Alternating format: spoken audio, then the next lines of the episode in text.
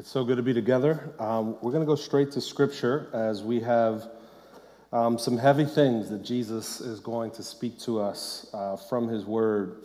And we're going to begin in the Gospel of Matthew, chapter 6, verse 19 to 24. And then we'll also go to 1 Timothy 6, verse 6 to 10. It says this Do not lay up for yourselves treasures on earth where moth and rust destroy and where thieves break in and steal. But lay up for yourselves treasures in heaven, where neither moth nor rust destroys, and where thieves do not break in and steal. For where your treasure is, there your heart will be also. The eye is the lamp of the body, so if your eye is healthy, your whole body will be full of light.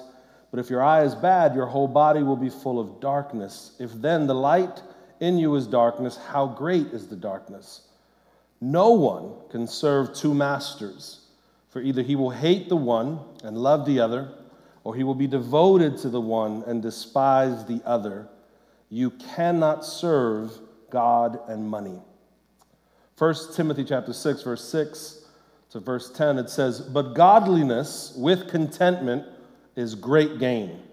For we brought nothing into the world, and we can take and we cannot take anything out of the world." But if we have food and clothing, with these we will be content. But those who desire to be rich fall into temptation, into a snare, into many senseless and harmful desires that plunge people into ruin and destruction. For the love of money is a root of all kinds of evils. It is through this craving that some have wandered away from the faith and pierced themselves with many pangs. Let's pray. Lord Jesus, we thank you for this opportunity to gather under your lordship, and we pray that as we go to your word, that you would speak to us, that you would set us free as only your love can. And we thank you, Holy Spirit, for your presence here. You desire to reveal Jesus, to help us to see him in a new and living way. And we thank you, Father, for the grace that we can meet you in a grace that's boundless and endless. We love you. In Jesus' name we pray. Amen and amen. If you're joining us for the first time or the first time in a while, um, and if you weren't here last week and didn't get to hear the message, then um, today would be the first time that you're finding out about a brand new sermon series that we began last week. And the title of the sermon series is Marks of a Surrendered Life. And the idea of this sermon series is the fact that for all of us who want to follow Jesus, essentially what we're saying is that we are saying yes to a life of continuously yielding and surrendering to his lordship. Uh, I, I, stress continuously because this is not a one and done thing. Um, it, it, we constantly are yielding our hearts, surrendering our hearts to Jesus as the reality is that many things pull us and pull us away and seek to distract. And so our journey is one of often resetting and coming back and returning uh, because often our hearts wander. But the idea be, underneath this sermon series is the, the fact that for many, many times, for many of us, we may think we're actually surrendering our lives, but in fact, we may not be. We may because it may be the desire of our hearts, it may be the longing of our heart, but is it the actual reality of our lives? I remember years ago, I was uh, meeting with this couple, and uh, they had just gotten married, and um, and it was a very stressful situation. Just in case some of you are wondering, like, is it anybody here? No, it's not nobody here. Mind your business. And so anyway, um, but I was meeting with this couple, and they had just gotten married, and it was very stressful. They had a, a brand new baby in the midst of their marriage um, and just life is stressful. And uh, it was a difficult marital conversation because she was saying, I don't think that he prioritizes us. He puts other things before us. And he was saying, No, all I do is live for this family, and I work tirelessly for this family. And so um, I'm there awkwardly in the middle trying to just be a, a non anxious presence for these folks and help them to navigate this. And I'm pretty good in those situations. God has given me grace. But then it came out that he bought a $7,000 uh, pinball machine. And at that moment, I was like, I can't keep this poker face any longer. I was like, hey, bro, I know you feel like you put your family first, but this screams and says, maybe not.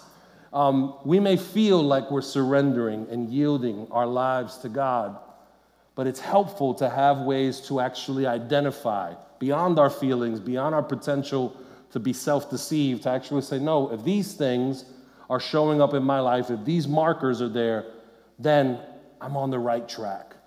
That's the idea of the sermon series, and that's the idea of why, for a second week in a row, we are talking about money. And now, if you're visiting for the first time or visiting in a while, um, I probably could read your mind. It's like, of course, they're talking about money. Churches are so stereotypical. Um, they're always talking about money. But before that train gets off the track, real quick, let me just reset us and help us to realize that we're not talking about money here at Hope Astoria because uh, we want your money, we need your money. Uh, no, actually, far from it. Um, we're talking about money because Jesus actually talked about money quite a bit. In fact, 15% of the t- sayings of Jesus, the teachings of Jesus, either talked about money directly or used money to communicate a spiritual principle. And so, if today you're feeling like, man, two weeks in a row, money, if you were hanging around Jesus, there's a 15% chance that he would have been talking about money. And so, before we get too offended, let's reset and realize that there's a reason why in the scriptures, uh, there's approximately 500 verses on both prayer and faith, but more than 2,000 verses on money. More than 2,000 verses on money. And why is that? Because as we go to unpack these two verses that we're looking at, at the very cursory read of these verses, it's clear that there is a spiritual force behind money. That money is not just currency, money is not just uh, something that we use or spend or invest. There's actually a spiritual force behind money, and Jesus helps us to understand this. In Matthew chapter 6, verse 21, he says, For where your treasure is, there your heart will be also. If you want to know where your heart is, if you, if you struggle to locate what's most important to you, what is your greatest priority, what holds the majority of your affection and your delight, locate what you treasure and you'll find your heart. This is what Jesus is saying. That often the way that we can know what we actually prioritize and value and what actually holds our hearts if you follow the breadcrumbs of how we spend money and how we relate to money, we can locate where our heart is and what we treasure. So there's a reason why Jesus is speaking about money so much is because he's after our hearts. And he knows that if he can help us find where our hearts are, then we have an opportunity to bring our hearts to him. And so, money is often one of the best locators of our hearts. It helps us to know where our hearts really are at. Here's another thing that money helps us to identify money helps us to identify if we're living for the here and now or if we're living for what's eternal. Because look at what Jesus said in verse 19 and onward. He says, Do not lay up for yourselves treasures on earth where moth and rust destroy and where thieves break in and steal. But lay up for yourselves treasures in heaven where moth nor rust destroys and where thieves do not break in and steal. So, what Jesus is getting at here, he's not telling us that we shouldn't save money, that we shouldn't invest money, that we shouldn't plan for the future. What he's saying is that we should not put our ultimate hope in money or things that we can store up in this life. If you, if you and I place our hope, our confidence in things that we can touch and feel and store and put away and amass value on, we're putting our confidence in things that ultimately what he's getting at is they're not permanent, they're not eternal. Raw, rust and moth can destroy it. Thieves can break in. He's saying, store up treasures in heaven. In other words, put your greatest confidence, let the value of your heart, the affections of your heart, be eternally driven, not driven by the here and now. What Jesus is helping us to realize is that how we spend our money, how we relate to it, helps us to identify are we living for here and now alone, or are we living for what is eternal? It's important to recognize what's driving us. Because if you and I are only living for here and now, then we are only living for things that are temporal, things that come and go, things that we can't take into the next life, things that Jesus says are constantly depreciating in value in the grand scheme of things. Things that are not ultimately secure because thieves can break in and steal, moth and rust can destroy. But then Jesus drops some truth that's so heavy to wrestle with that we need to pay attention to. In verse 24, with respect to money, he holds no punches back. He says, No one can serve two masters, for either he will hate the one and love the other, or he will be devoted to the one and despise the other. You cannot serve God and money. Did you realize that one of the greatest things that's set up against our devotion to God is actually not another religion. It's not a false doctrine. It's not even like a vice or things that you, you and I may often associate. This is the biggest hindrance in my life. This is the greatest obstacle or the greatest detractor of my affection to God the greatest burden that I have to overcome, my greatest spiritual enemy. Jesus is letting us know that for all of us, the greatest foe, the ongoing struggle, the thing that's trying to steal our affection away from God is money. That money is constantly on the other side of the battle line and it's constantly trying to get us to do one thing to serve it. Like this kind of brings us to a state of alert. Realize that your paycheck is not just a paycheck, your income is not just an income. Your possessions and the things that you're accruing are not just possessions and, and investments. Actually, they have a spiritual power to them, and their intention is to make you and I its slave. That's the agenda of money the spiritual agenda of it. Money is not neutral, it has an agenda, and its agenda is for you and I to serve it. And Jesus says, He draws this line you and I cannot serve God and money.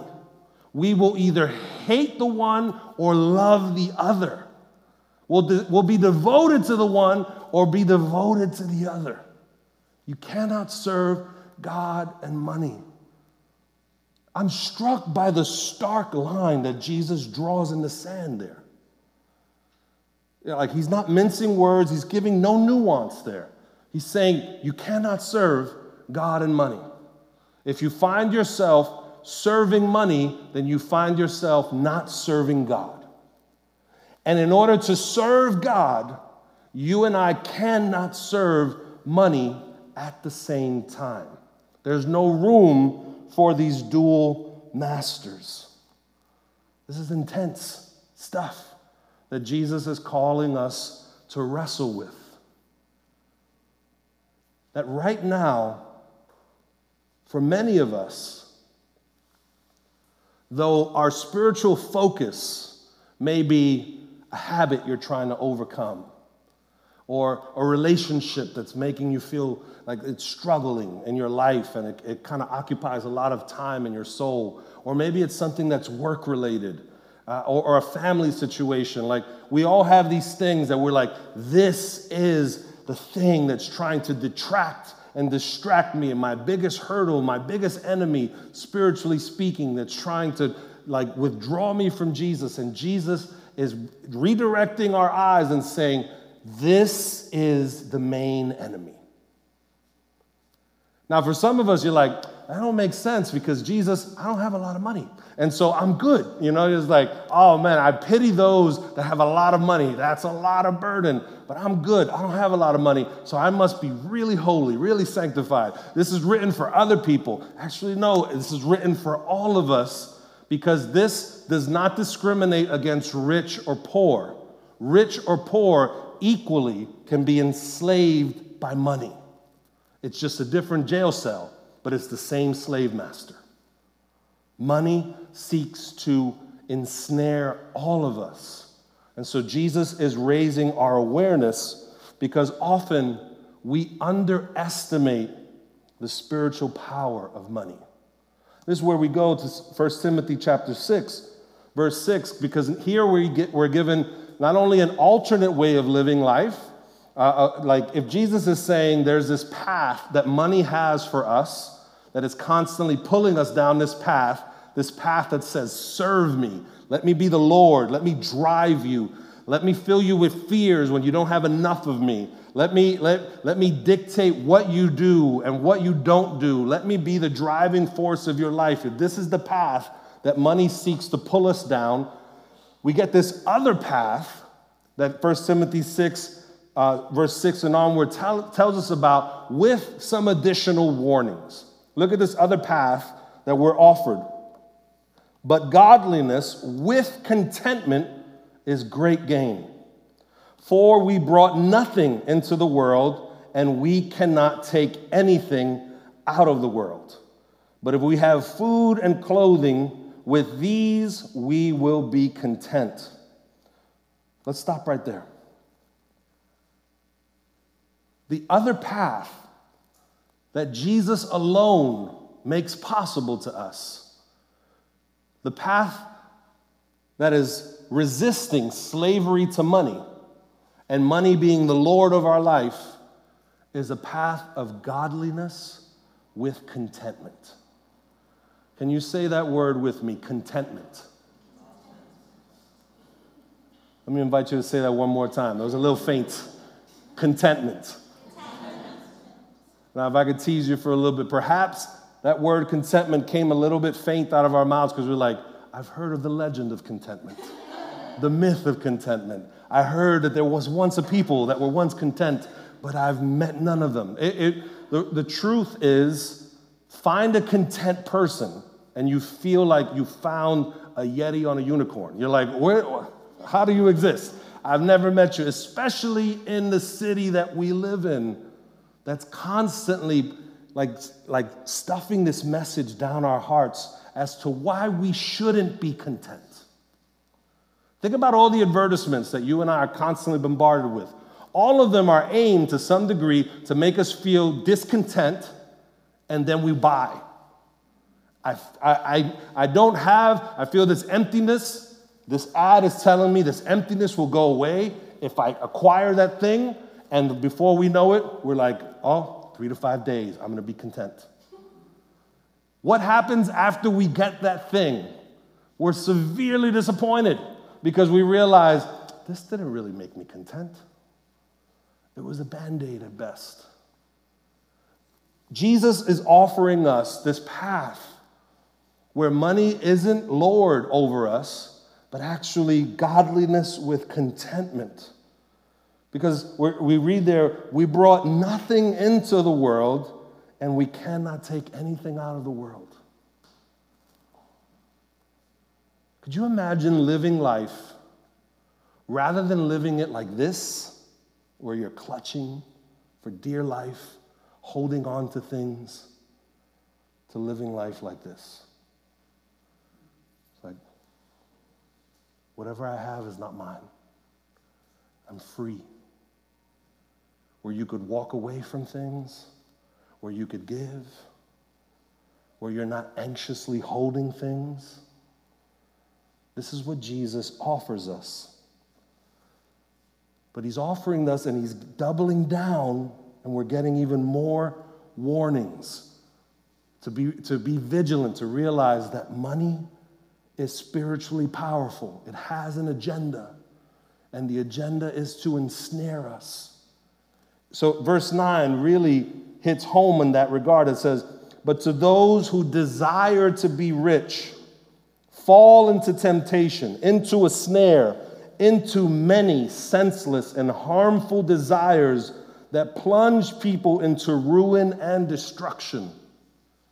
There are no mincing words there. It's, it's being very plain, very clear that the desire to be rich opens us up to all sorts of temptation, snares, into many senseless and harmful desires that plunge people into ruin and destruction. Now, here's the, here's the, the wrestling that I have with this. That I kind of really I had to pray through it and think and actually think of other scriptures, kind of like really get to what is this saying? It's not ultimately saying that being rich is absolutely categorically evil. Because this is, if, if, we can actually balance that. Verse 10, it says, For the love of money is the root of all kinds of evil. It's not saying money in and of itself, it's the love of it. And so when it's saying that when we desire to be rich, it causes us to fall into all these temptations, it's warning us against making being rich the sole aim of our lives. Where all we want to do is to be, we want to acquire more just for the sake of acquiring more, or we want to acquire more for our own ends and means. We want more so that we could be more comfortable. We want more so that we could live a more plush life. We want more for all sorts of reasons that ultimately begin and end with us or, or other things, but never point to God. It made me think this verse of uh, the several wealthy people that I've been able to meet over the years that love Jesus, that serve Jesus. And every single one of them, as I've kind of like intrigued and asked questions, they never set out to be rich. They actually just wanted to serve God fully with their life. Their gifts gave, gave them incredible success, worldly success. But the ones that really are like content are the ones that if you took away the money tomorrow, they'd be fine. Because the money is not their identity. They use the money for God's purposes, not for their own comfort and pleasure. We're, we're being like warned and heightened, like realize that money is not this neutral thing. We have to proceed with caution because if we're messing with it with the wrong motives, it can hold a lot of heartache for us. So much so, verse 10, after it says, For the love of money is a root of all kinds of evils, it is through this craving that some have wandered away from the faith and pierced themselves with many pangs. That's Old English for pains. It's, this is a staggering thing that God is making us aware of. That one of the greatest potential detractors from our faith is money.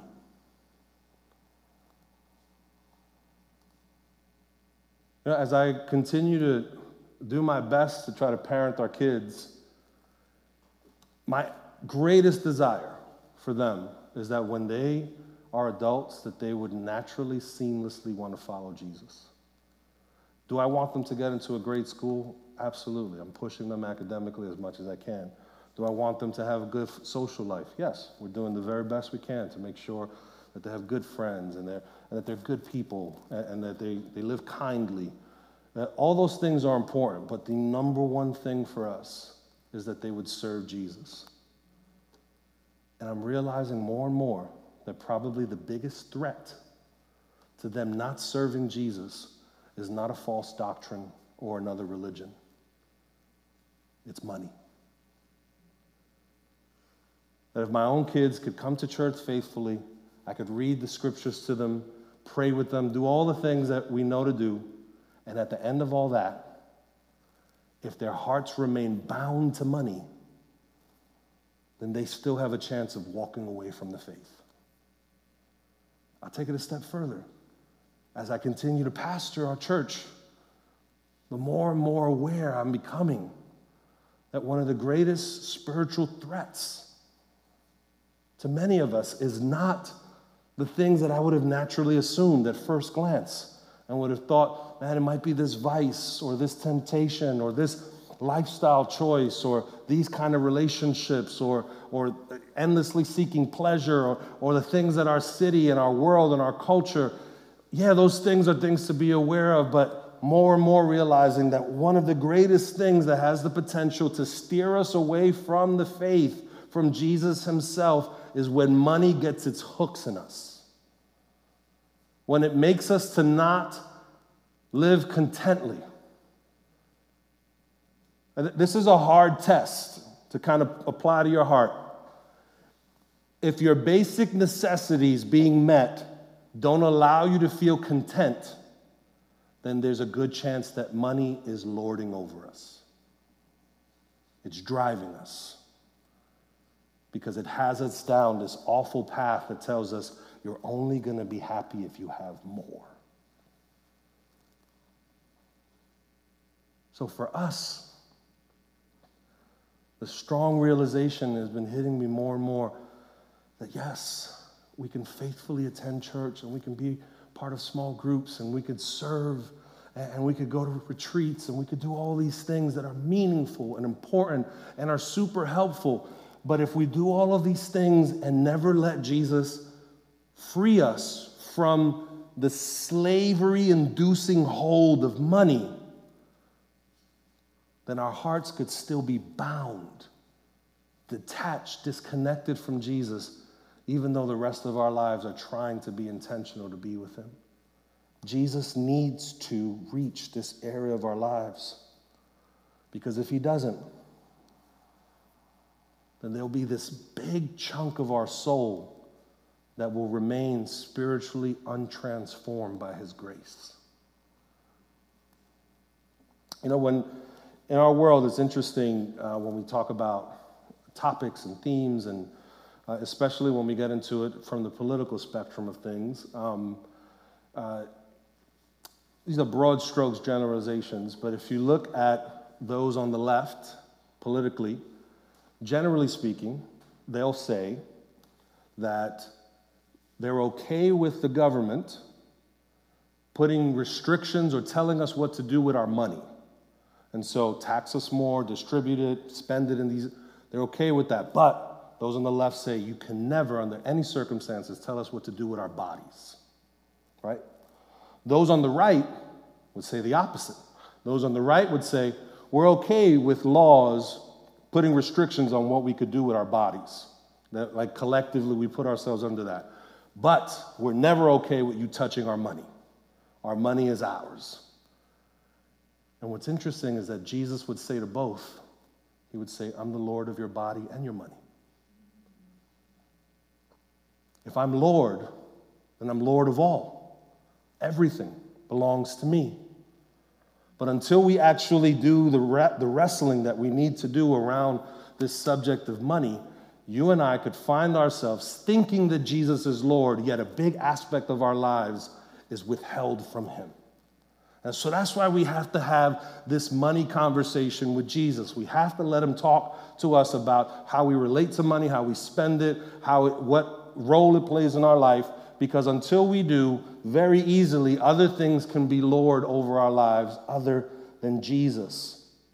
I warned us that in the sermon series that we were going to have some difficult conversations, that Jesus was going to go into spaces in our life that was going to be uncomfortable and this becomes uncomfortable increasingly when Jesus enters into spaces in our lives that we historically have said, This is mine. I got this. This isn't yours. Now, we, we typically don't say that out loud, but we live that way in so many ways. And so, why we're creating space to reflect on what does a really surrendered life looks like is because we ultimately want to answer the question who is really Lord of our lives? Who owns our hearts? Because Jesus, that's what he's after. He refuses to share our love, our devotion, our affection with anything else. He's jealously after our entire beings because he knows that we will only be free as we surrender fully to him. Every other promise of freedom is a falsehood. Freedom is only found as we fully surrender to him. And so, this is why Jesus spoke about money as much as he did, because even though it might offend people, it might stir things up, he pushes through all of that and he knows, I want you to be free. And unless I talk about the things that really lord over you, you won't be free. But why are we talking about money during this season? We're talking about money during this season because this is one of the most spiritually charged seasons for us as a church. We're entering into a season, if you're new to our church, we're entering into a season that we call extending hope. And extending hope is a season in our church that we invite everyone to prayerfully consider giving above and beyond their normal giving to incredible missional causes. I'm going to talk more about that in a moment. But I want you to understand there's, there's intentionality why we're talking about money as a whole as we're entering into this season of extending hope. Because what we're trying to tap into is something that we see in Scripture that God instituted for our good. He instituted something called the tithe. And what the tithe is, is this way of worship that he invited his people to honor him by declaring that 100% of what they owned belonged to God as they gave 10% of that as an act of worship. Through the tithe, God's people were invited to declare their 100% stewardship. I don't own any of this. This all belongs to you. And one of the ways I announce that, declare that, press that on my heart is by honoring you with 10%. And that 10% would go toward various needs of the community, of God's people, toward the temple, toward the priest, toward uh, various celebrations. The, the 10% was used in so many ways that was beneficial for the community, but more than what it was used for, what it did to God's people was that it taught them you and I cannot separate our possessions from our worship. The things that we steward, the things that God allows us to have, in this life to manage cannot be separated from our heart to worship Him. Look at what Malachi chapter 3, verse 8 and onward says Will a mere mortal rob God? Yet you rob me. But you ask, How are we robbing you? In tithes and offerings. You are under a curse, your whole nation, because you are robbing me. Bring the whole tithe into the storehouse, that there may be food in my house Test me in this, says the Lord Almighty, and see if I will not throw open the floodgates of heaven and pour out so much blessing that there will not be room enough to store it. It's an amazing passage where God uh, presents this very intriguing question. He's saying, Will you rob me? I think about that, the absurdity of that. No one can rob God. No one can actually corner God and say, Give me all you got. You know, like that, that, that doesn't happen. You cannot get a leg up on God. He, it, it doesn't happen, but he's drawing our, our minds to understand the concept of robbing, and he's translating it to saying, You actually rob me when you withhold your tithes and offerings. Now, this is uncomfortable to process. I have empathy for you, I do, because I, I, I wasn't always comfortable with these truths. God had to do a work in me. At the same token, if this is uncomfortable to process, I implore you, take this up with Jesus. Do some work with him. Have some robust conversations with him because there's a reason why he's coming to us in this way from his word, saying, You're robbing me when you withhold tithes and offerings. And then he tells him, Bring the whole tithe into the storehouse, that there may be food in my house. Test me in this. See, the tithe taught them to never divorce their possessions from worship. And what it did, every, time they tithed, it was a form of spiritual surgery. Every time they tithe, it was a reminder what I own does not own me. What I have doesn't ultimately belong to me. I steward this to God. And it was an act of worship that deeply reset them. Said, We don't live for this temporal life, we live for what's eternal. We live not as if our jobs or our companies or the things that we create with our hands and our lives, those are the things that provide for us. No, we believe that God is our provider. And we proclaim that and stand in that as we practice tithing. And so every time they were practicing tithing in the scriptures, it was building up a spiritual immunity against the spiritual power of money and possessions gripping them. I can tell you that in my own life, there's two days every month that are very spiritually charged, and that's the 15th and the 30th.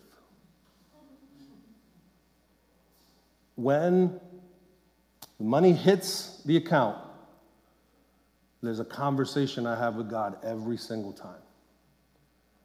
And it's a conversation that I remind myself from Scripture this doesn't belong to me this isn't what provides for me.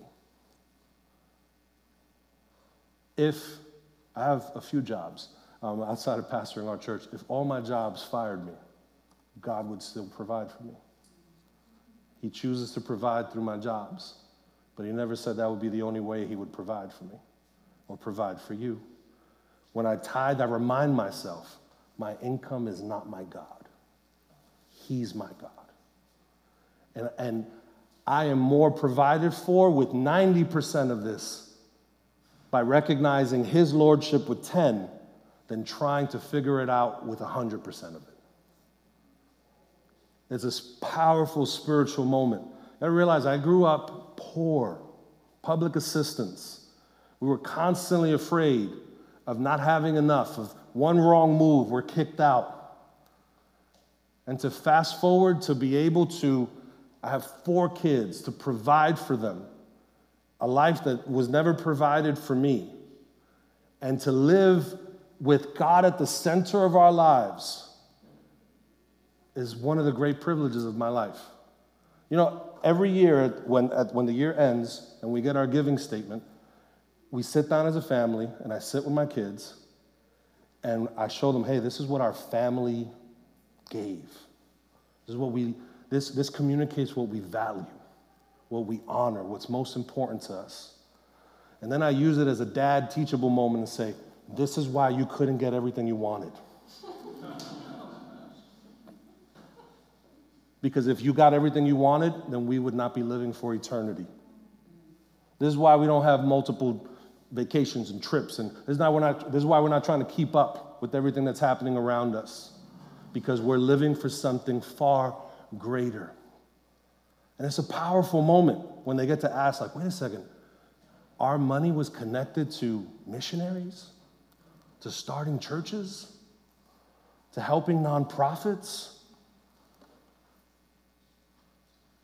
It's a really incredible thing that happens spiritually when we get to gather around what prioritizes our lives. And we could look at something very concretely and say, though imperfectly, we can say we're really trying to live with Jesus at the center of our lives. Not just words, but actually with intention, with action. Giving does that to us. It cuts our hearts every time. It resets us every time. It pushes back against the force of, of, of money gripping us and being Lord over us every single time. And so, one of the reasons why we choose to talk about money as a whole, giving as a whole, tithing during extending hope is because the bigger goal during this season is more than just the partners we're trying to come alongside and help them do even greater work, is more than just meeting a goal. It's more than just trying to get us to live generously. The bigger goal spiritually is for us to be free from the lordship of money. And there's no other way to experience that than by us living with this kind of open handed posture. And one of the incredible tools that God's given us is the practice of tithing that pushes back the encroachment, this slavery, the powerful force of, of money that tries to make us its servant. So, this is why we talk about money, giving as a whole during this season, because we have a bigger goal than just beyond extending hope. But also, let me talk about extending hope for a moment, because we're so excited. At this time, um, you're going to receive uh, a small printout, if you didn't uh, grab it on your way in, um, that gives some details about the incredible partnerships that we're going to have this year. And I just want to take a moment to talk about that. We're so excited. Um, you know, this season of our year, just so you know, uh, is one of the most spiritually charged seasons in our entire year because during this time of year, we invite every single person to talk to God about their money. And there's probably no greater conversation that you and I could have that facilitates, catalyzes spiritual transformation than this one. And so uh, we, we experience, as pastors and leaders, the greatest amount of spiritual warfare during this time. The greatest resistance, the craziest things happen that we know are not just you know fluke things, we, re- we experience spiritual resistance during this time because the spiritual grip of money doesn't want to let you and I go. But during this time, as we begin to talk to God about our money, there's something powerful that's on the horizon, a freedom that only Jesus could bring, could be possible for us. Because every time we give, we experience a form of spiritual surgery and every year during Extending Hope, our church undergoes spiritual surgery as we begin to talk to God about our money. If you've been here before, you know we've been consistent in this regard. We do not prescribe a certain amount. We don't say, hey, if we had a thousand people give this amount or a hundred people. We don't try to prescribe anything. What we all we ask you to do is talk to God about your money and we ask you to talk to God about extending hope. And if He tells you not to give, that's what you're supposed to do. That's what we're really after. You and I being the type of people that Jesus can be Lord over our money, that He can tell us what He wants us to do. And if that happens, whether you're part of extending hope or not, you're part of a revolution that's changing the world. And so as we invite you to pray about extending hope, this is it's open-handed. We want you to talk to God about your money and see if he's inviting you to be a part of it. What is extending hope about this year? From now through Saturday, December 9th, we're inviting everyone to prayerfully consider giving above and beyond your normal giving. And this year, our prayerful goal is to raise $80,000. 100% of these monies go to our partners. It's one of the joys I have about talking about money during this time of year or extending hope is because I know what exists in people's minds like, oh, you as the pastor, you're talking about money, there's a self interest. Not at all. If, you, if any of you gave like a million dollars today, my income wouldn't change. Uh, this money doesn't belong to me. It's, it's, it belongs to the church. We steward it for the purposes of God. And so there's no agenda here. But just in case you don't believe that, 100% of this all goes out. And so you can go verify with the partners that we partner with. They get the checks and they get to do incredibly more good work that blesses so many people. Who are the partners that we're giving to? We're giving this year to Do for One, a long standing partner that's doing incredible work as they build relationships and support for those with developmental disabilities. Do for one, uh, Andrew Oliver is such a humble guy, but if you get to talk with them, you'll hear that Do for One is actually changing the landscape of our city. It's taking root throughout New York City, and not only so, Andrew Oliver has been getting requests from national organizations and international organizations to help them build out similar structures in various parts of the country and different parts of the world. It's incredible what they're doing. Legal outreach, this incredible facility that we meet in, is actually uh, it's home to an incredible nonprofit that helps enable students from underserved communities to pursue higher education. And their track record for over 30 years is astounding. They've helped kids get into some of the best schools in the country.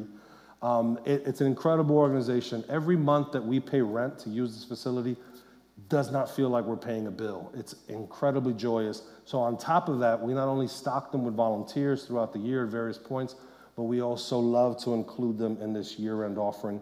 We have missionaries that we've been supporting for many, many years, um, and they're doing incredible work, particularly in Indonesia. It's a hard country to do gospel work in, and it's our, really our privilege to continue to uphold their hands as they continue to share the gospel with people in that part of the world. Embracing hope. You heard about embracing hope recently. We had the joy of welcoming um, some folks from the organization. If you recall, they're providing food, medical care, housing support, and so much more to refugees and survivors of war in Ethiopia. Seek Just Action, that's an initiative that was birthed out of our Hope Justice team, and they're partnering with local nonprofits to serve our community. And some of these nonprofits are Hour Children, that's an organization that comes alongside families that just experienced the traumatic events of a family member, a parent in particular, being incarcerated. Um, and it focuses on the hours right after that. How can they come alongside children and families in that space? Um, Sienna, it's an organization that works with uh, immigrant population, serving them in their various needs, and the Ravenswood Community Center.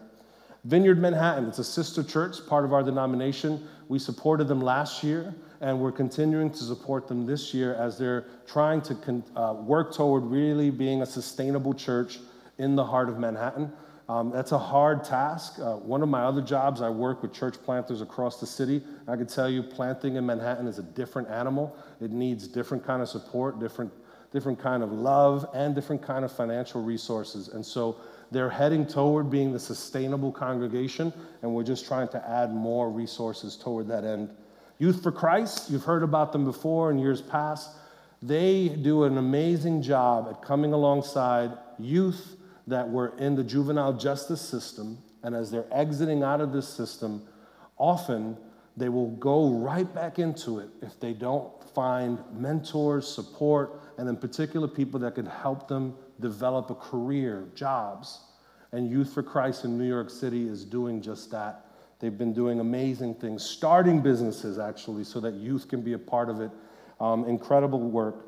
And then, last but not least, a new partner this year is an organization called Care Portal.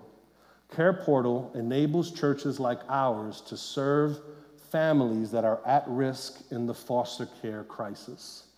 If you didn't know, the foster care crisis is ground zero for so much brokenness in our world. You could trace back homelessness, incarceration, teenage pregnancy, so many things back to the foster care crisis. And in particular, in Queens, it's magnified even more because so many kids that are in the foster care space have family members that are in Rikers Island, a local jail. And so it's a death loop that's here. And Care Portal is helping churches like ours enter into that space and disrupt that cycle. I could talk on and on about these organizations that we're so privileged to support and be a part of but again, I want to remind us we're, we're, even though we're so joyous and expectant, we're believing that we're going to see that $80,000 goal met. And if years past continue to be the trend, we're looking forward to celebrating exceeding that goal, as has happened every single year that we've done this, even though we've increased the amount every single year. But even bigger than that, what's happening over these next few weeks is so spiritually transformative because we are entering into one of the most powerful conversations we could have where we get to talk to God about our money. We invite Him to talk to us about one of the most spiritually potent things in our lives. And I need you to know this is a conversation we're all having. Because even though I've been serving God for many years, as I approach this year of extending hope, the Lord's putting his finger on my heart and making me realize there's deeper surgery he wants to do in my heart with respect to money. We're all going to undergo this powerful transformation if we really come to Jesus with hands open and say, Lord, speak to me, guide me, direct me, free me from the lordship of money. And so, as we close this time, I can't think of a better way to root our hearts into the things that we've been talking about than to come to the Lord's table. During this time, if I could invite us to stand, we're going to receive communion together. And hopefully, when you came in, you saw at the table, downstairs or up here, that there was a communion cup. If you have not received one, if you didn't grab one, no worries. If you could just raise your hand, and Amy, the glorious Amy, who we love, she's going to come by and give you a communion uh, cup at this time. Thank you, Amy, so much. Um, again, if you haven't received it, just wave your hand really high so that Amy could see it. Um, as we prepare to receive communion, let's prepare to receive the bread at this time. 1 Corinthians, the 11th chapter, verse 23 and onward, the Apostle Paul says, For I received from the Lord what I also delivered to you. That the Lord Jesus, on the night when he was betrayed, took bread, and when he had given thanks, he broke it and said, This is my body, which is for you. Do this in remembrance of me.